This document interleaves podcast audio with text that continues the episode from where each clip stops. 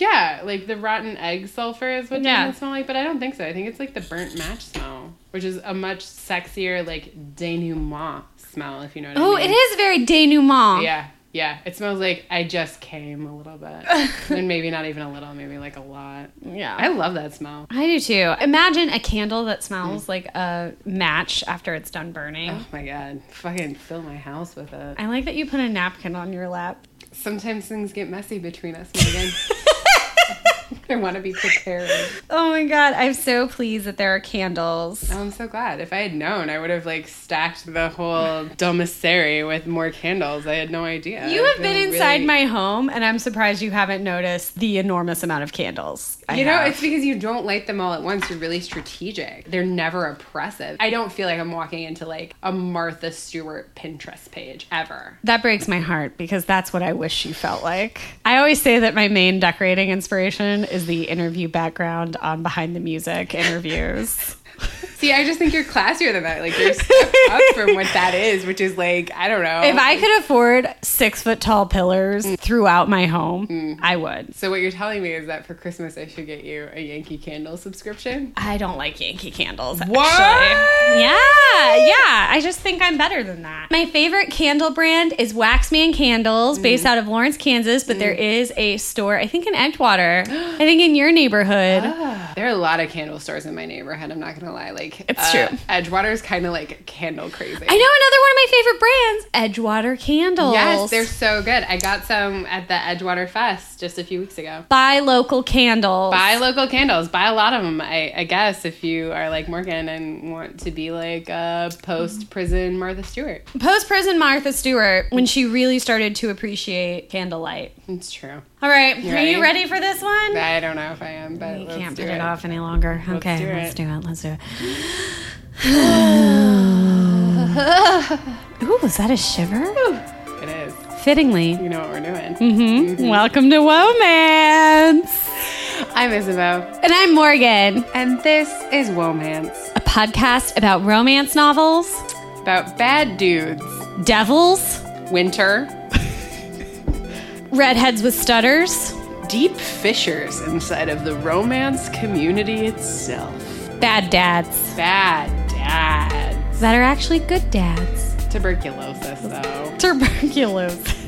Tuberculosis. Gypsy culture. Gambling dens. Uh, the friend who settles after all the others are married. Consensual sex? Question mark. Uh, but most of all, this is a podcast about romance novels and, more importantly, Ours- ourselves. This week's episode, we are taking on by the horns Lisa Kleypas's deeply divisive Golly. Devil in Winter. I can't believe that this book is so provocative given how fucking boring it is. Also, shots fired. Ugh, Jesus. Is it called Devil in Winter because they're hibernating? Come on. Here's the thing, dear listeners. I don't know if you know Lisa Kleypas, Lioness in her field. Rawr. She has two competing gambler series, or two competing gambler heroes. I want to should say. acknowledge for a moment how morning drive time DJ I just got. You're like a lioness in her field, and I was like, oh god, I have to do a sound You gotta effect. do the sound effect. You're so good at it, though. You really perfected it with Nora Roberts. but like, you've really you come into your own with the lioness line. Anyway, I'm really proud of you, Morgan. Thanks. I'm proud of myself. I'm so glad. But I want to I want to lay a little groundwork. So Lisa Kleypas, Lioness in her field, la la la, sound effect. Rawr. Good job. She has these two competing series. She has one called The Gamblers, and then she has one called Wallflowers. And in the Wallflower series, that's where The Devil in Winter takes place. But in the other one, the Gambler series, she has this hero called Derek Craven who pulls himself up by his bootstraps, blah, blah, blah, blah, blah. You read it, it's apparently very good. And the fault line in romance falls right here between Derek Craven, gambler, owner, of a poorhouse gambling den versus Sebastian St. Vincent, gambling owner, poorhouse owner, blah, blah, blah. He is on the other side of this, St. Vincent, in that he is a blue blood whose entire wealth has been piddled away by previous generations, and he has to come good rather than rise to good. Mm-hmm. Anyway, the fault line, as you can maybe ascertain for yourselves, lies in these two gambling house owners. There's a very big Craven Derek line, and there's a very big Saint Sebastian line. Craven means coward. It does, but Derrick means McDreamy. Those of you who love. Those of you who aren't familiar Phrase. with ancient Anglican languages, Don't know that Derek means McDreamy. Derek means McDreamy, and McDreamy means of dreamy. Is that correct? That is correct. And Sebastian, so he is of dreamy coward. that's of Dreaming of You uh, by Lisa Kleypas. Fitting. It is actually very fitting. And you said apparently it's very good, but you've read it. Yes, I have. Is it? Did you like it? I think of myself as a very odd Lisa Kleypas fan Uh-huh. in that I find her very uneven, Mm-hmm. and the books that I like best are not best liked by the fandom. Oh, so Dreaming of You is popular, It is like so. Devil and you didn't Winter, like it that much. Devil in Winter and Dreaming of You are very popular Lisa Kleypas novels that exist on either side of the spectrum of the gambling den. My particular Lisa Kleypas enjoyment focuses on Suddenly You, which is one of my faves, and I know that you read that one. But also Love in the Afternoon, which focuses on this particular family of weirdos. And Love in the Afternoon is about a hero who has PTSD from the uh, Napoleonic Wars. Oh, And the her- heroine uh, loves broken animals. you talk about this book all the time. We I should do. probably talk about it on the show. It's my favorite Lisa Kleypas. Here's the thing, like she's all over the board. So I've read the entirety of the Wallflower series, which mm-hmm. Devil in Winter comes from. Mm-hmm. Devil in Winter is my least favorite of the four. Devil in Winter, I read on my own mm-hmm. before I think the podcast even existed. It was like the second romance novel I read because everybody talks about how good Devil in Winter is. Right, it's like the Lisa Kleypas novel. I found it at my local used bookstore, or my former local used bookstore, the Dusty Bookshelf in Lawrence, Kansas. And right, woo woo. it was weird because the cover art was like a snowy cabin, which It does not fit. does not fit. But then there was like a little sticker on the front that said the bestseller for the first time in print, which is kind of a weird thing to think about. is a weird thing to think about. So I was intrigued, and that's why I bought it and read it. Again, I think a lot of people find this novel. I think it is Yeah. very popular inside the genre. I think it's very Yeah. popular inside Lisa Kleypas fandoms in particular. So I found it, I read it, I mm-hmm. shrugged, I forgot all about it, and then mm-hmm. we started this podcast, and people would not stop talking about it. Yeah, people lose their minds about Sebastian St. Vincent. I have this theory, and I think I probably mentioned it in another episode that's probably aired by now. But like, if you got up in a bar and you're like, everyone who's a fan of romance, raise your hand, you might get like two or three people. But if you got up in a bar and said, Lisa Kleypas is overrated, most of the bar would have an opinion suddenly. I agree. I think in a lot of ways, Lisa Kleypas has become sort of a lightning rod of our times in terms of romance. A lioness and a lightning rod. Yeah, double a L. Double L. She needs a triple L. She's an L squared. A lionting rod in her field. Lisa Kleypas. Lisa Kleypas. So, because this book is such a big deal, we, we mm-hmm. thought it would be a good candidate to try something different. And if you hate this, Let us know. just don't mention it. But like maybe let us know if you want to do it again. But like be nice about it. Please no burners. Please, no burners. If y'all remember our fan fiction episode, we went through a little bit of the etiquette. So a burner is someone who just has negative things to say. Don't be that person. Don't be a burner. So, here's what we're going to do we are going to spend this podcast summarizing mm-hmm. Devil in Winter. We read it so that you don't have to. And you can have an opinion that's informed, but maybe not as informed as it should be yeah, you'll have a significantly more informed opinion than everybody else. than everybody else. And that way you'll be able to impress romance fans, a group you are probably desperate to impress. As are we all. because that's everyone. Let's be clear. Everyone is a romance fan. Here's the thing. Everyone loves love. I've collected this in three acts. Okay. Um, but I think we should give a little like catalog of where we are in the series because this is book three in a series of four. I have read none of the other books. Okay, the other books are way better. Shots fired. I'll have to take your word for it. Please do. Which is the best one? I liked the second one in the series the best. Shouldn't Devil in Winter be the first one since winter is the first season? So it's Secrets of a Summer Night, It Happened One Autumn, Devil in Winter, and Scandal in the Spring. And it's about four friends who are all having their first season and trying to get married. Two of them are American. One of them is an impoverished British person who has fallen on hard times because her father died with nothing but debts. And then our third, Devil in Winter, is also about a British person. Noted British person. Noted British person whose father owns a gambling hell and whose mother came from a blue blooded family. So, the thing that I need you to know about the Wallflower series by Lisa Kleypas is that Secrets of a Summer Night is super, super, super good. It's about a merchant. Here's what it is about. Needs you to know just the facts. Just the facts, ma'am.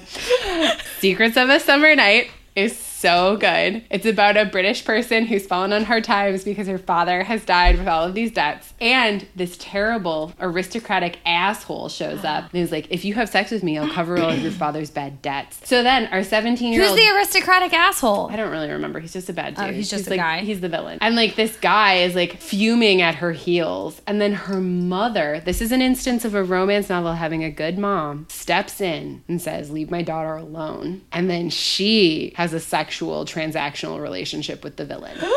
Lisa Kleypas is buck wild. Yeah. So then the entirety of the novel focuses on how the daughter can A, save her mom and save herself. And it's actually really nice. Also, like, I don't imagine that's how most sexual transactions work in the aristocracy. Like, you can't just be like, okay, I guess I'll have sex with your mom instead. I'm really just looking to have sex with anybody. I mean, the So, generations are very short. so, Whoever like- steps up here is fine by me. The difference between 17 and 37 is maybe not that much well, it just seems weird that it would be specifically her family that he wants to bone down on. Like, They're he's very beautiful like- women. I guess. Are they the two most beautiful? They're the two most beautiful. Anyway, Okay. book two. it happened one autumn. Takes place in uh, autumn, presumably. It does. The foliage is turning. It opens on a cricket match. oh, do you want to hear? Sorry, fun fact. Sure. The singular of foliage is foliole. Oh. So a leaf is a foliole. Oh, wow. Thank you. The more you know, listeners. Anyway, the Sparkly. the folio Rainbow are star. turning individually, one by one, congregating in a foliage. There's a bunch of New Englanders saying that it only counts where they live. Specifically, these two Americans, the sister, the older sister, who is teaching the local boys how to play cricket, American style, aka baseball. And then the Lord of the Manor sees her with her skirts all hiked up and like comes behind her to show her how to choke up on a cricket bat. Whoa! Yeah, it's actually like pretty on the nose. it happened in autumn is really sexy. I there's a scene with a pear inside of cordial that is just I can't describe. It's just mm. a pear inside a cordial. It sounds a lot like a raspberry inside of a vaginal canal. that's all I'm saying. You're not that far off. Anyway, so at the end of it happened one autumn, we have our American heiress who's in love with her earl, who's a good man, blah blah blah, pear cordial, and she is absconded with Saint Sebastian. Sebastian St. Vincent. Sebastian St. Vincent, thank you. He not only threatens to rape her in the carriage, he keeps her in very tight shackles and he's taking her to Gretna Green. And the entire story of the last, you know, 45 pages of It Happened One Autumn is this attempted rape, this attempted marriage of one of the core characters of the next novel. Is he going to? Is he going to? He's going to- force her to elope with him and then rape her. No, he's going to rape her and on the way to the elopement. Okay. So that she can't back out of it because of her honor. Okay. He's also best friends with the person that she's already in love with. Yeah. So you're gonna tell me Brits are sexier than Americans? Not in this instance, certainly. Certainly not. And therefore, we can conclusively say never. So, It Happened One Autumn, spoiler alert, ends with our hero rescuing the heroine from the end before her attempted rape. She's got bruises all over her wrists because of the shackles, and he totally knocks out Sebastian St. Vincent. Who was his pal? For years. They went to Eton together, then they Oh, went to oh Oxford together. Eton and Oxford. and now they're friends. He was at his house party the whole time. the house party. I know you're acting like that, but it was in the book. It was a real betrayal. No, I believe it's a real betrayal. I just think it's very romance Totally, yeah. it. they were pals at Eton, and then they went to Oxford together. They probably were in the same rowboat. They definitely were. They were in the same rowboat. and they protected their merchant friend from bullying. That was one of Oh my god. because there are four heroes and four heroines, obviously. Anyway, so Devil in Winter opens with Sorry. our disgrace. Sebastian, whose failed attempted rape and marry of an American heiress has left him in further shambles, also without friends. And then How here's- the merchant friend bullied? Were they did they call him merchanty? your money's new? Ew. Ew, Ew, your money's new. we called him merchanty. They're like, what are you gonna do? Sell us that thing? Are you gonna work Monday through Friday, you fucking nerd? anyway, Devil in Winter opens. Get out of here, merchant pants. This is not a short pants scenario. anyway, Devil in Winter opens. Sebastian has been shamed. He's now friendless. He's in a worse situation than he was before. And then, coup d'etat, the stuttering redhead best friend of our American heiress shows up and says, You wanted to marry her for her money? Marry me for mine. Mm-hmm. And that's where this novel begins. I mean, it's like two weeks after. Literally, it's like no time has passed. People have literally blinked. And it's like attempted rapist, let's do your recovery. So, um, this should not surprise fans of the genre, but since the first man we meet in this book is Sebastian St. Vincent, and the first woman we meet is uh, Evie, right? They are our hero and heroine. Make no mistake. So, Isabeau has very carefully divided this book up into how many movements? Three acts. three acts. Easy enough. We were debating between doing chapter by chapter. We thought about doing five movements and now we are doing three acts because neither of us is a huge fan of this book. So the acts are loosely entitled Negging, Act One, Male Negging, Act Two, Domination, Act Three, Happily Ever After. very good so what chapters are included in act one Act One will take us all the way up to chapter 10, right before her father's death. first 10 chapters okay You ready? let's do it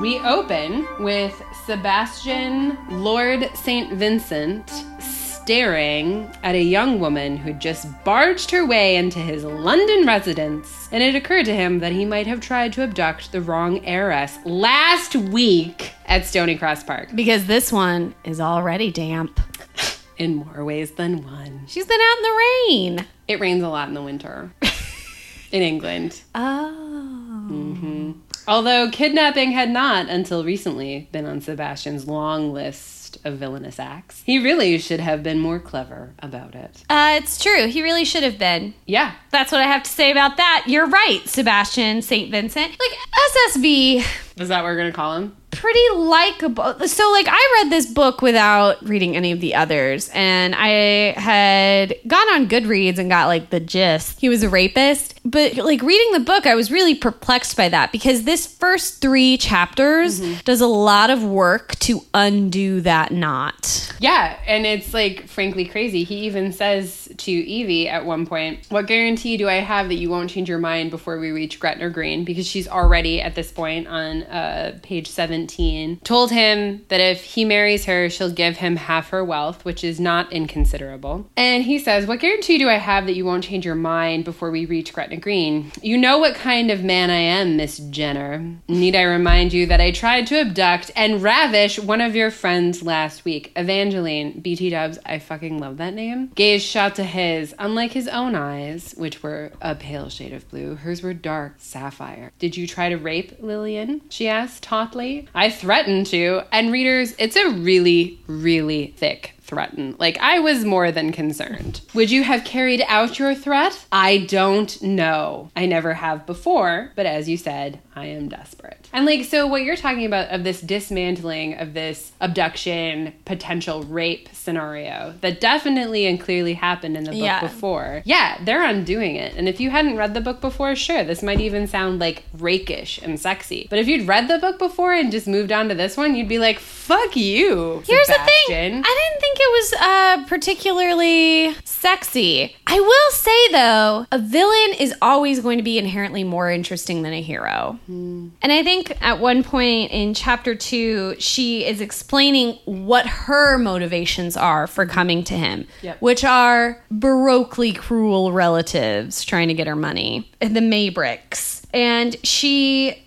feels like Sebastian St. Vincent. I like saying his whole name It's really altogether. it's pretty fun. Yep. Saint, Sebastian St. Vincent is a, a worthy adversary for the Maybricks. So not only is Lisa Kleypas kind of undoing some of the complications that she created in the previous novel, but she's also working to use his badness as a shorthand for being someone you want to learn more about. You're immediately intrigued by him, but also pivoting that into heroism. Totally. His his desperation becomes a kind of toughness. His desperation becomes a kind of, as you say, pivot point into a rough and tumble world that he's about to enter into. As we learn more about Evangeline, not only are her terrible relations trying to keep her and make her mm-hmm. marry her cousin, who sounds terrible, they're also trying to keep her away from her father, who Yeah. is a gambling den owner on his last legs. Yeah, so the first chapter is from Sebastian St. Vincent's perspective, and Yeah. I think negging is a very good name for this first act because as we shift between our two characters' perspectives, they kind of have like little soft spots for one another, but mostly they're just like, oh, brother. Also, his negging is really, really Mean. specific and mean. It's about her stutter. It's about her hair. It's about her clothes. It's about the way she enacts her personhood. It's about her being a bad friend. Yeah. Like, he just does not let up. There's this one line that he says, allowing him to remove her remaining shoe. They're in the carriage to Gretna Green now. They're like on the way. He's agreed to her mad scheme of marrying her for her money so that she can get away from her relatives. And the carriage is cold. So he's being not a terrible person by rubbing her feet And he also is putting like hot hot. bricks and bricks broth and and, stuff. stuff. So allowing him to remove her remaining shoe, Evie forced herself to relax, though the brush of his fingers against her ankle sent a strange hot ripple through her. Might loosen your corset strings, he advised. It will make your journey more pleasant. I'm not wearing a c- c- corset, she said without looking at him. You aren't? My God. His gaze slid over her with expert assessment. What a oh. happily proportioned wench you are. Oh, damn it. Here I don't like that word. internal corset. Wench? Forgive me, a force of habit. I always treat ladies like wenches and wenches like ladies. And she's like, Does that work for you? And Oh, he's like, yes. Yeah, totally. dr- dr- dreadful man. She kind of, I think, I got a feeling that she was being like a little, Yeah, totally. you're a dreadful man. Holy shit. I also want to point out, as they are about to start on their journey, they mm-hmm. are delivered what is known as a basket of sandwiches. I have never heard a more appetizing phrase in my life than basket of sandwiches. A tisket, a tasket, a brisket sandwich in a basket. Yeah, their move to Gretna Green, as cold and chilling as it actually sounded, because they're So moving in December. cozy. It's so cozy. He's got bricks, he's got broth, he's got this basket of stuff, he's taking care of her, Basket he's rubbing her feet, he's rubbing Of her hands. sandwiches. Again, and then it's like undoing all of this work of the last novel where he's a terrible shackling rapist. What's the what's the Scandinavian phrase that means cozy but more complicated than that? Because that's what this entire novel is kind of the coin of the realm of this novel. Hug. It sounds like the English word for hug. Aww. which is thought to have roots in making oneself snug. So it's pronounced hygge. Hygge. Hygge. So Hygge, uh, this whole novel I think really depends on a couple of things. I think it depends on the fact that a villain is always more interesting than a hero, and that Hygge is just a shortcut to romance. Indeed. You know, in Chicago, everyone gets pregnant in the winter. We have that whole phenomenon of cuffing where you've got to get someone who you're going to be romantic with for the winter. It's like pre Halloween, and then you can't break up with them until after St. Patty's Day. Yeah.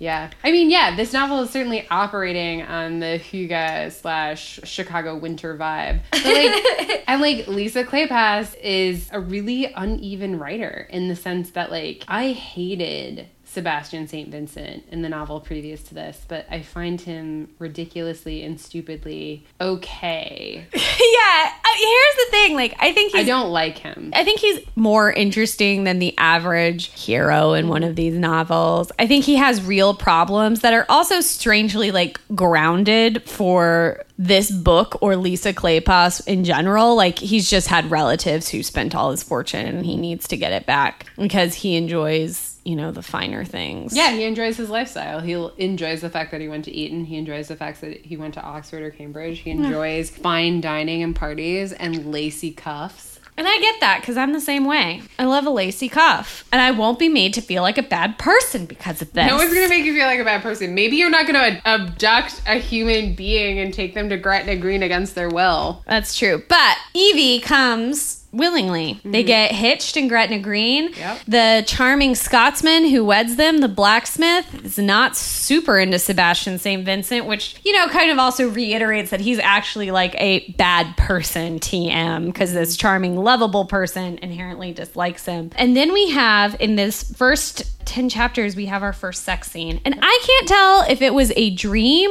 or a, a sexual assault. Both, which is part of the problem the play pass.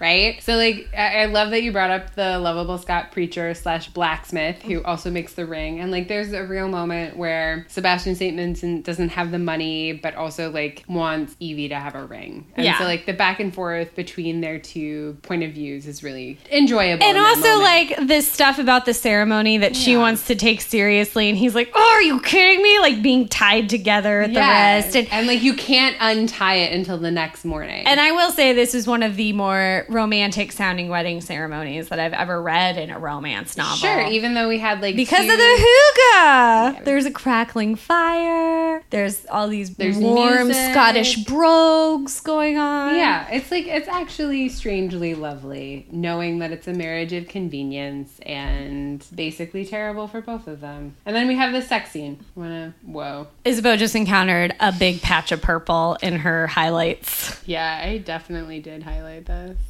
I'm trying to like contextualize it for a moment. There are two sex scenes in the first Yeah. ten chapters. It's clay Kleypas. Do you want to talk about the first one? Because I've highlighted the second. So she gets the impression that they're both too tired to have sex. And she's like, Phew. Sebastian St. Vincent has a foot thing. That's right. It's never explicitly stated. Yeah, that he has a fetish, but he like really likes to rub her feet and make sure that her feet are comfortable. Oh, yeah, dig this. Overwhelmed with relief, Evie let out unsteady sigh. She was forced to clutch at him for balance as he pushed and loosened the gown down over her hips. He's just undressing her right now, uh, not for romantic reasons. St. Vincent bent to untie her shoes, his broad shoulders quivering. A curious, gasping, choking noise came from him. At first, Evie wondered anxiously if he had suddenly taken ill, and then she realized that he was laughing. Fast forward, they have sex, and then the next night before they leave, because they spent two days, because he's not a total monster. This is um, where he's bathing her. Sorry. Oh, yeah. That's, That's, nice. Bathing is nice. They have this like nice bathing scene. They consummate their marriage, which is also really nice. And it's this whole thing of emotions, which leaves Evie the next day where she's like, I can't have sex with him again because my emotions will be involved and I'll be hurt. And so she has this whole monologue the next day when mm-hmm. he wants to have sex with her. I did find the part where I got confused if it was a dream or not. Her dream lover whispered endearments as he embraced her, her mouth playing over her throat. Everywhere he touched, she felt a glow of sensation. Shall I take you? He whispered. Don't be afraid. And as Yep. uh, she shivered and held him blindly, he kissed her throat and breast, touched her nipples with his tongue. Sex, sex, sex, sex. Evie's eyes flew open. Her mind reeled as she awoke in a tangle of confusion and desire. The dream faded, she came back to where she was, and the body over hers was not that of a well spirit, but of a warm living man. Yeah, they had sex and she was asleep for half of it. Yeah. Right, it's a problem. He is a rapist. Yes. You shouldn't have sex with people while they're asleep. No, you should not. I can't imagine that anyone who needs to hear that is listening to our podcast, but they just are- in case. Just in case, don't do it. Like whatever. I guess she like comes to completion because like it was a well spirit and she was already there in her mind. But like whatever. What are you gonna do? Not come when there's a well spirit? Get serious. The next day, he's like, I had a great time last night. And she's like, Yeah, we're not going to do that again. And he's like, That's unacceptable. And she says, Unacceptable. I'm sorry, but I would prefer not to have intimate relations with you again. Stunned and offended, Sebastian set down his comb because he is fastidious. oh yeah, and she's going to be like, it's fine if you have sex with other people. Right, but before that, women never refused him, and the fact that Evie could do so after the pleasures of this morning was difficult to comprehend. Uh, pretty sure the character in the last novel was refusing him. Yeah, vociferously. You told me that you didn't like to bet a woman more than once. You said it would be a crashing bore. And he says, Do I look bored to you? And she says, I, dep-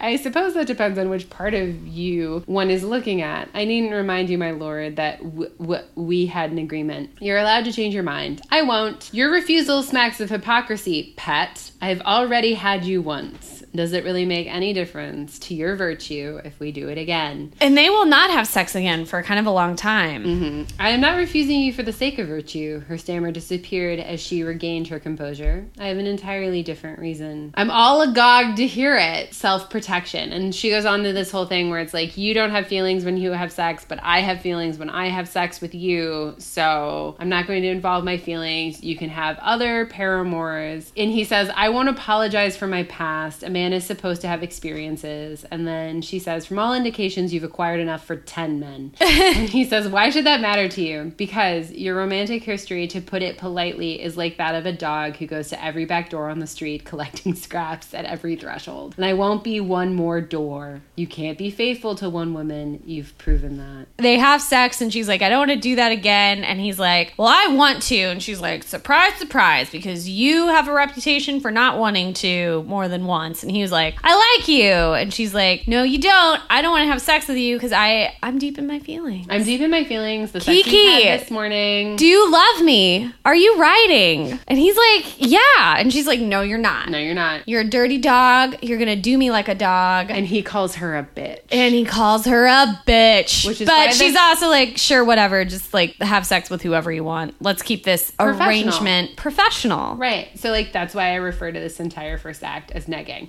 The fact that he calls her a bitch when she's like, I don't want to have sex with you again because my feelings will be involved. Like he's constantly, other than telling her to be comfortable so that she loses her stutter. And all she wants to do, she didn't want to bone him. No. She didn't want his money No. or his title. He doesn't have those things, just his title. and she just wanted to be in a marriage that allowed her to spend time with her father in his last days. And so, as we head back to London, we are specifically heading back to Ivo Jenner's gambling hell slash brothel. Was Mm-hmm. Yes. Ivo running a brothel? Yes. Yeah, he was already. Okay, and so they get there, and uh, Sebastian St. Act Vincent. two, domination.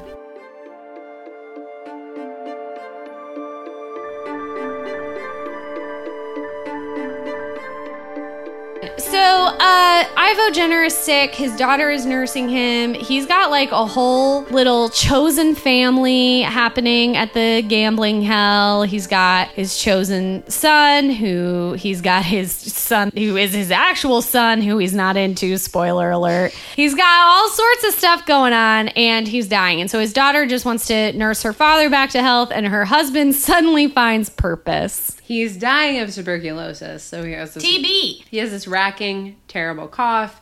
He has these terrible fevers that leave him in terrible night sweats. And she hasn't married St. Vincent entirely to take care of her father. And so St. Vincent like lets her do her thing. And he wants to look at the books of this new gambling house that he's uh, suddenly been endowed with. And while he's looking over the books and looking over the hires and looking over the goods, as it were, she's nursing her father. So suddenly we see St. Vincent as not only this Lothario, but a man of calculating intellect. He was a guy who regularly visited the gambling hell. He was a patron. And Evie is constantly like, just go back to your house. Like, Yeah, leave send me you, I'll send you whatever money you want. He's like, no. I'm gonna do this. Suddenly I give a shit. But he really suddenly gives a shit because he is enamored with Evie and he wants to be around her. slash bone her. Yeah, maybe just wants to be around her. Sure. I'm going to give him some credit. Okay, give him some credit if you must, the rapist and abductor. So here's here's why I call this act domination. Not only does he ask for the books, but he begins firing people. He begins going through the books. He discovers that somebody's been stealing, so fire that guy. He's he- a real capitalist. Sure. And this book is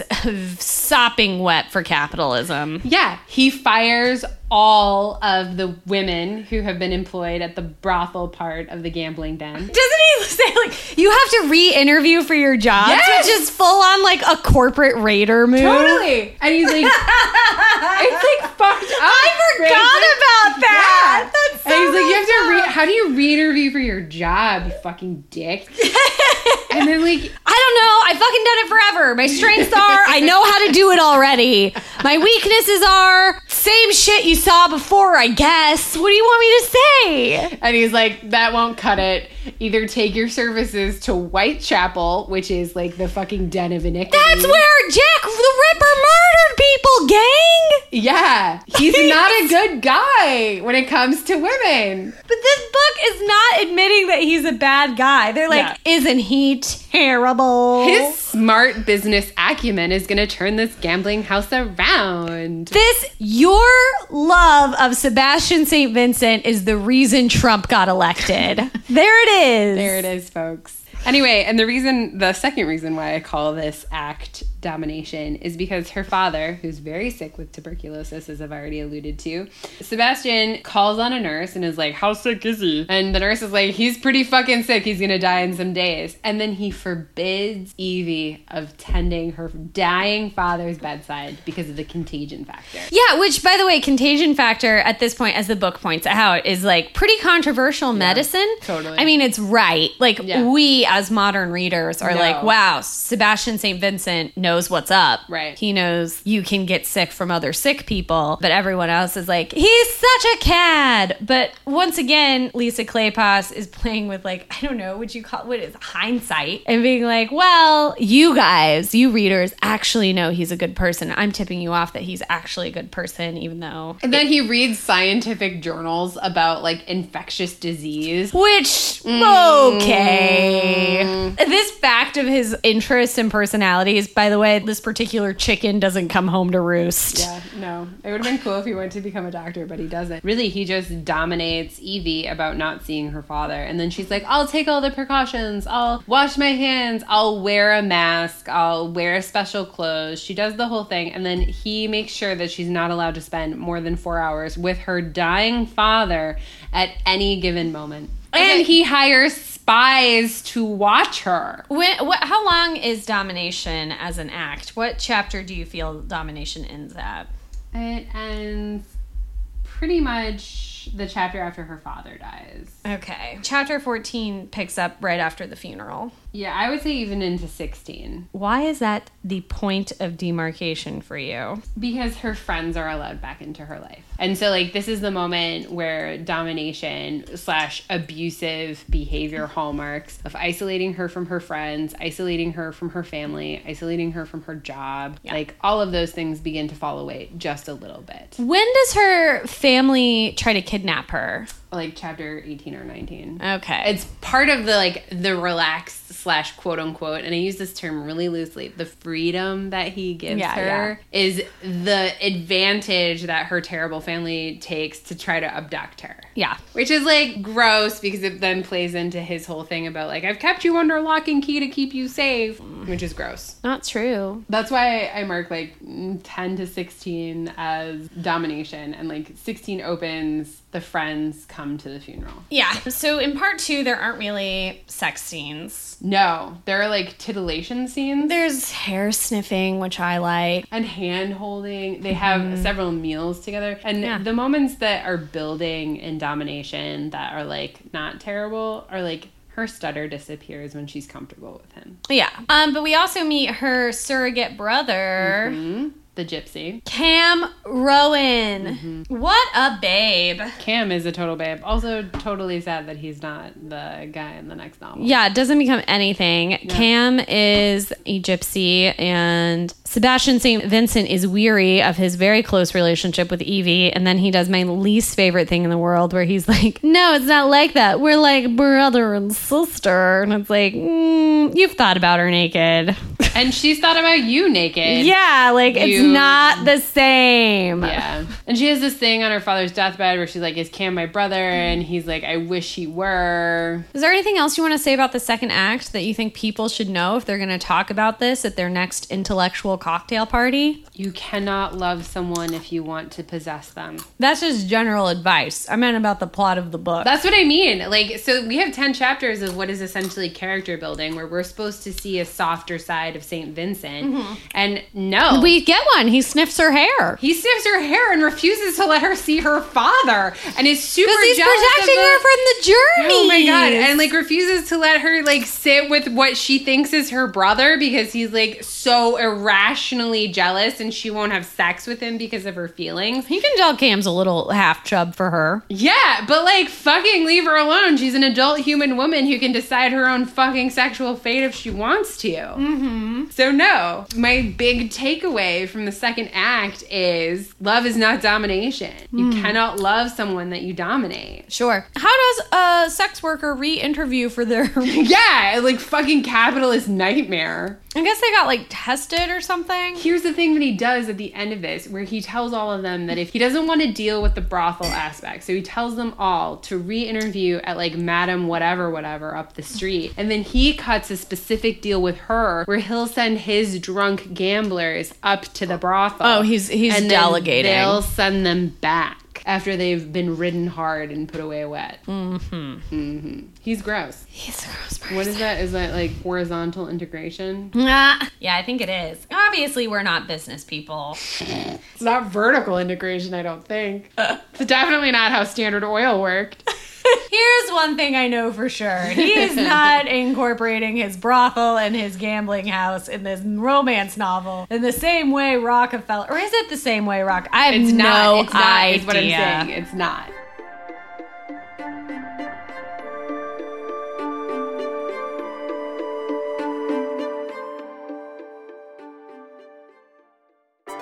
Hey there, Womance listeners. It's Morgan. And Isabeau. And we're here to ask you personally to ask other people personally to listen to Womance. We need your likes, we need your subscribes, and we need your Listen. listens. Tune in on whatever your favorite podcatcher is. Do you like SoundCloud? Do you like Apple Podcasts? Do you like Tumblr? Do you like listening to us in the shower? What do you do when you listen to us in the shower? Oh, you know what you do.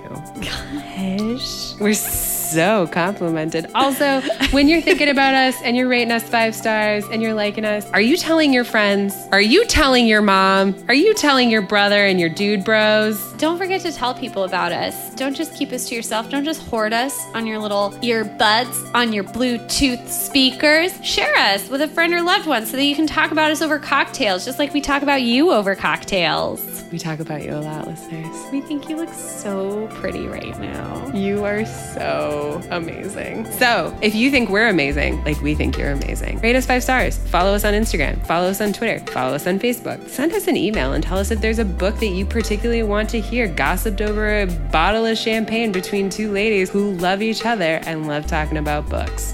Bye. Mwah!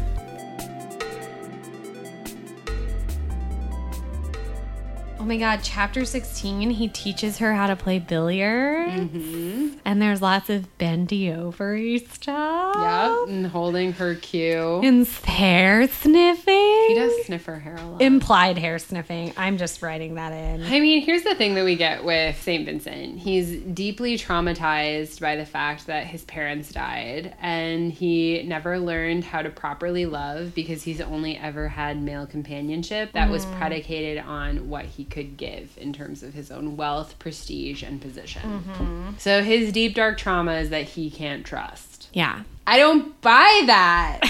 I mean, I don't think he actually has deep, dark trauma beyond just being like a bad person raised in a bad culture. Sure. And I guess so. Now that we're talking about Ash 3 happily ever after, I guess the point is, is like, do you buy that his deep dark trauma is resolved? That he becomes a better person by the end of this book through his love for Evie? I think like and like this is this is the nestle of my problem with Lisa Kleypas in general. Uh huh. where it's like I think one of the like most subversive, most interesting things that the romance genre puts forward is this idea that love doesn't make you better. Like love doesn't change you intrinsically. You think that romance novels are arguing that love doesn't change you intrinsically? no, and this is this is my argument that romance novels are arguing that you want to be better because of love. That you change yourself. Okay, I, I guess I can see that. Yeah, but you do change. Sure, but like the the agent acting the change isn't the other person in the relationship. Mm-hmm. It's not the hero or the heroine acting on the hero or the heroine. It is deeply internal. And one of the true pleasures of romance is reading that internal change in a POV shift from mm-hmm. chapter to chapter. Mm-hmm. Lisa Kleypas does not sell me on this in this particular novel. St. Vincent doesn't want to change really. Okay. And St. Vincent isn't changed himself. I think you can make the argument that he's changed by love, but that seems transitory and stupid. Like, Yeah. nobody's changed by another person. Okay, so what happens in Act Three, Happily Ever After? Her Saint Sebastian Saint Vincent allows her to see her friends um, during her mourning period for her father. He also comes to accept her relationship with Cam and Buys her a couple of really pretty black dresses. yeah for her mourning gowns. What else happens? She's abducted, and there's a really awesome whiff of death. There's a really awesome. So we have two villainous actors. We have her actual brother who has uh, kind of. I think he has syphilis, doesn't he? He like kind of like. Maybe he's there's something deeply wrong with him, other than the fact that he's been stealing from the gambling. Yeah, house. yeah. He gets really sick and he decides that he wants to try to kill Cam or Evie, either one of the preferred children of Ivo. That plot happens. Uh, he is prevented from his machinations by Sebastian St. Vincent, who saves the day. Sebastian St. Vincent and Cam team up to save her from an abduction plot by her relatives, which was also orchestrated by her evil brother, secret mm-hmm. brother. What about sex? I mean, he's always been good at it, so like the fact that he continues to be good at it isn't surprising. Let's talk about whiff of death. Sure. Because you pointed that out earlier. Mm-hmm. What do you want to talk about the whiff of death scene? Sure. So not only do we know that she's been raised by her shitty relatives who've given her her stutter because of beatings and whatever, but throughout the novel, the subplot beating at the back of this is that they want her to marry her cousin. I so thought that- you meant the part where Sebastian St. Vincent gets stabbed. Oh no, I didn't mean that. I meant her abduction. But yeah, that sure.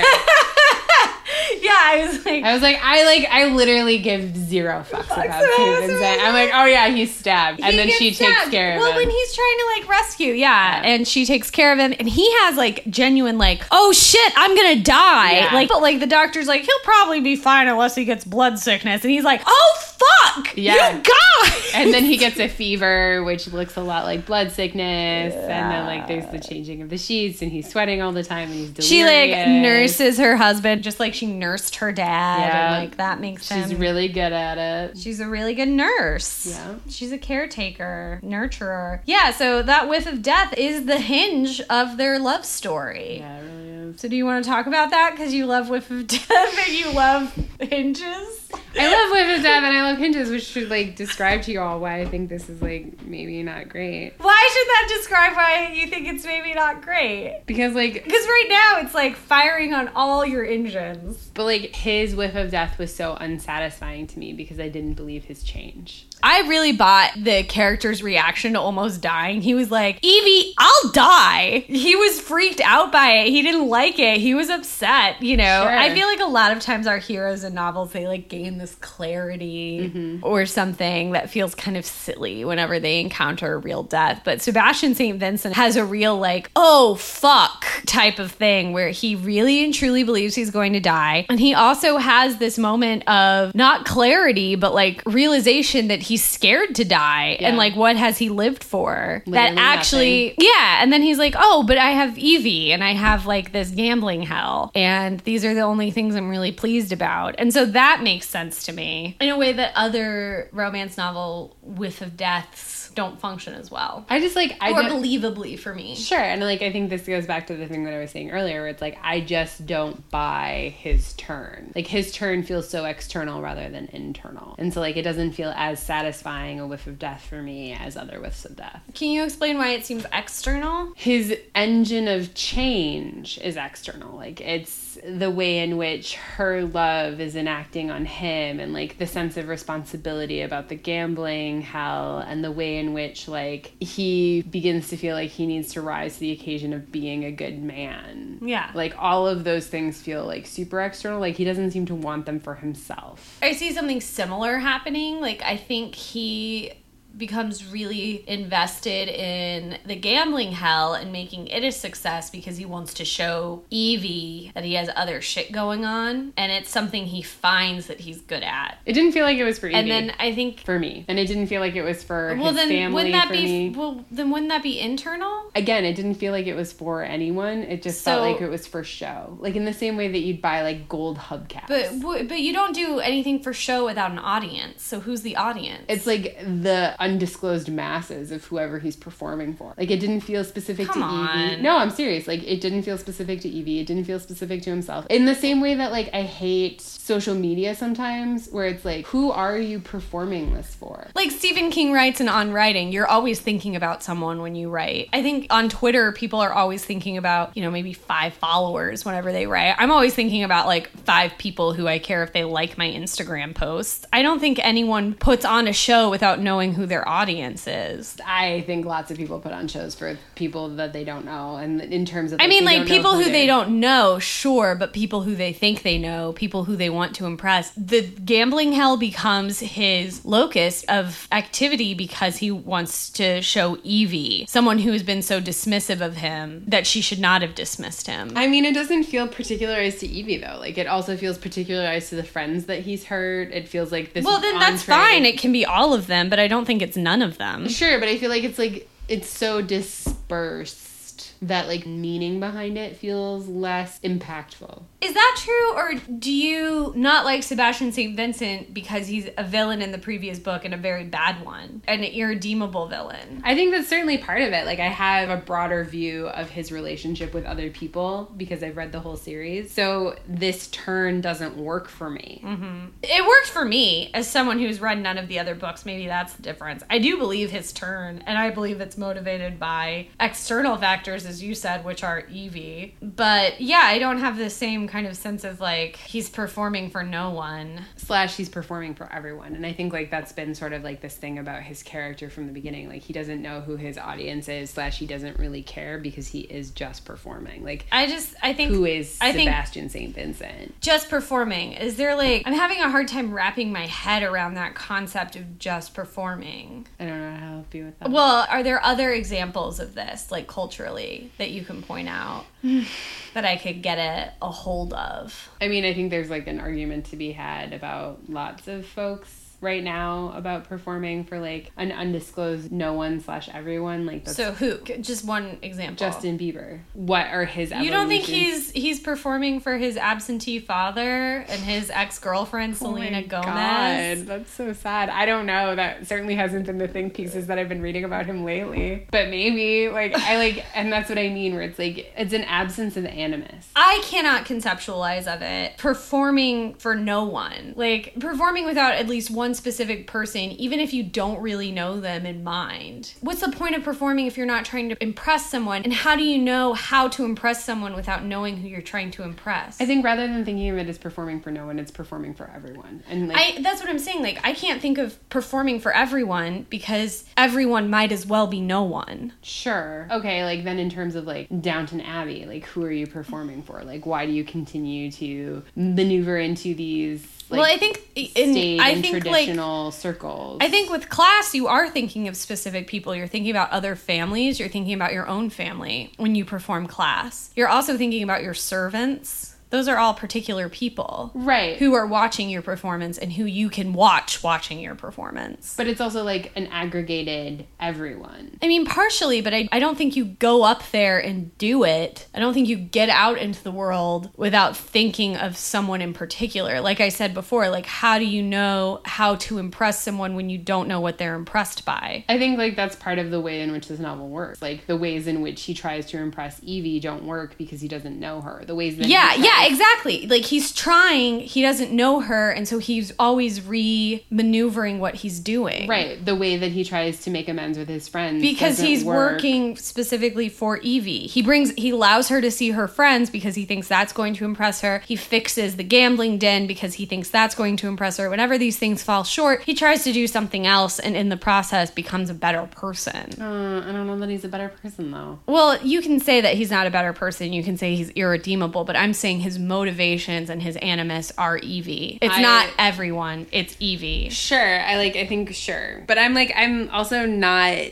sure that it is like the way in which Evie is like an unattainable goal slash his friends like forgiveness is an unattainable goal. Like the way in which all of this is maneuvered together. It's like it doesn't feel fully breathed in. Okay, so she's doing a sloppy job. Yeah. Okay, that makes sense to me because it's pretty obvious in the book who his animus is. I mean, it's a romance novel, Yeah. and he's the hero. Yeah, but it's like it relies too animus is- heavily on that where it's like it doesn't it yeah, it's it's sloppy. It's like I just it's hard for me to believe it because it doesn't feel alive or breathed in. It feels tropey. Mm-hmm. It's like I can see the waxworks behind it. I do feel like Sebastian St. Vincent is a pretty breathed in person by virtue of his lack of sense of self. Like, he understands class performance and he understands who he's doing that performance for. And Evie bucks all of that. And so, with his whiff of death scene, he is forced to consider, like, what is he? Who is he? And who does he want to be? Maybe. That's what I think happens. Having said all that, I still think this is a very boring book.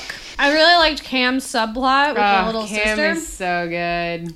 I Once wish I found out he wasn't the subject, once I found out he was not the hero of the next novel, Yeah, I was like, lost no. all interest. Yeah, Cam's great. He should have a novella. I agree. Uh, So what happens? So we have our kidnapping plot, we have our stabbing. Mm-hmm. He gets better. They have His friends forgive him. his friends forgive him. They eventually have sex again. Mm-hmm. That's kind of it. Right. what was your sexiest part? My sexiest part was when he's teaching her how to play pool. It has so much of my favorite things. It has implied hair smelling. It has reaching around. It has lazy smiles. All sorts of great stuff going on in that pool scene. Plus, I always have fantasies that someday I'll just become really good at pool. I'm so bad at it. I guess it's billiards. Excuse me. Crass.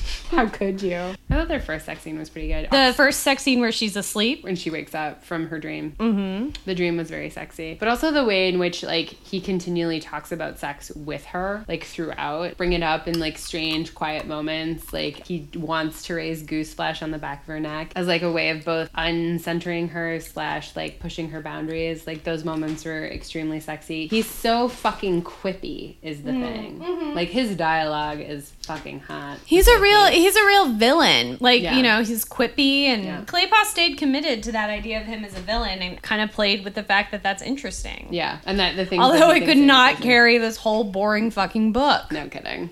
What was your weirdest part? What was your weirdest part?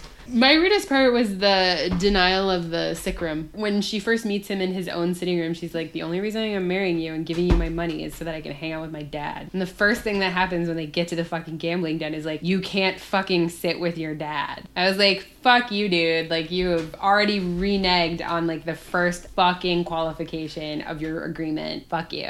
He is right. I mean, Like she could catch TB from being sure, in that but room like, if this is truly a marriage of convenience, like, why would that matter? Because he actually likes know, her. he does. Like, whatever. I, that was my moment where I was like, fuck you, man. Uh, my weirdest part was your sexiest part. I don't like that she's asleep and she's having a sex dream and then she wakes up and he's like actually Inside there. I would freak the fuck out. That's actual rape. This Yep. whole book does so much work to be like he's not really a rapist, and then like the first sex scene is Total rape. rape. Yeah. And also the the Cam subplot doesn't go further. It was like also vaguely racist. So, romance or no man's? I mean, it's a no man's for me. It's a no man's for me. I get why people like it. I don't understand why it's a fault line in the romance industry. I think it's because people like bad boys. Sure, but there are plenty of bad boys. That's true. you know what I mean? There are like a lot of quippy uh, Uncle Scar types. I think we could probably find some more. And I also I kind of like the fact that he's a fancy man. He is a fancy man. He is a fancy man. He's known as fastidious. Mm-hmm. Like all the stuff that would have come across as like cloying, I mm-hmm. imagine in the previous book, like oh gross, comes across as kind of oh you Yeah. in this book.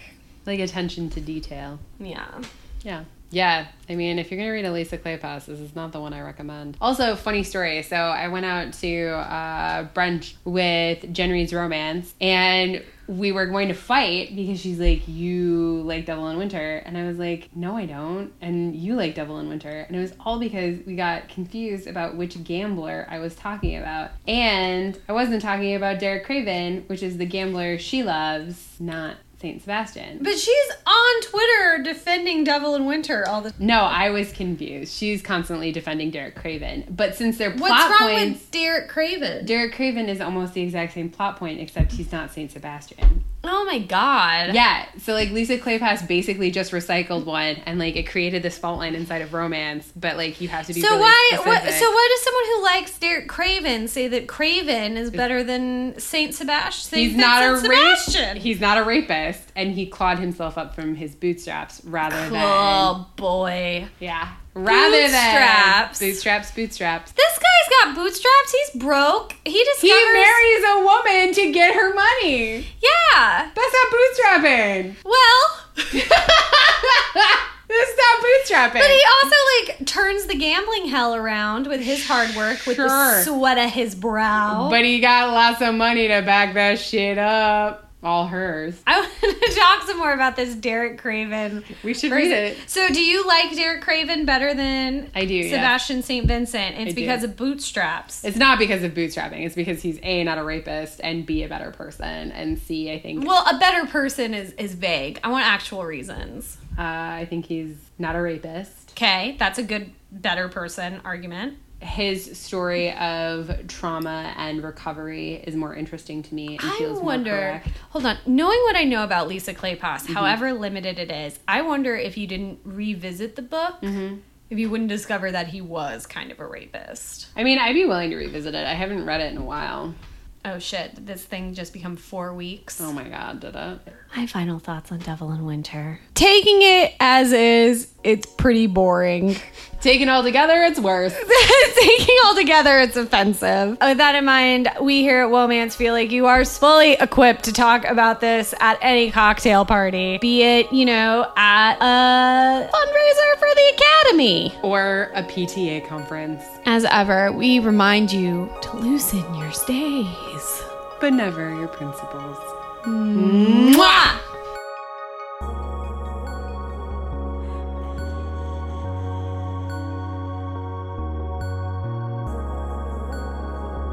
Hey folks, it's Morgan. Thank you so much for listening to this week's episode of Womance. Our logo is by Mary Reichman, and our original music and editing is by Nick Gravelin. They're the best.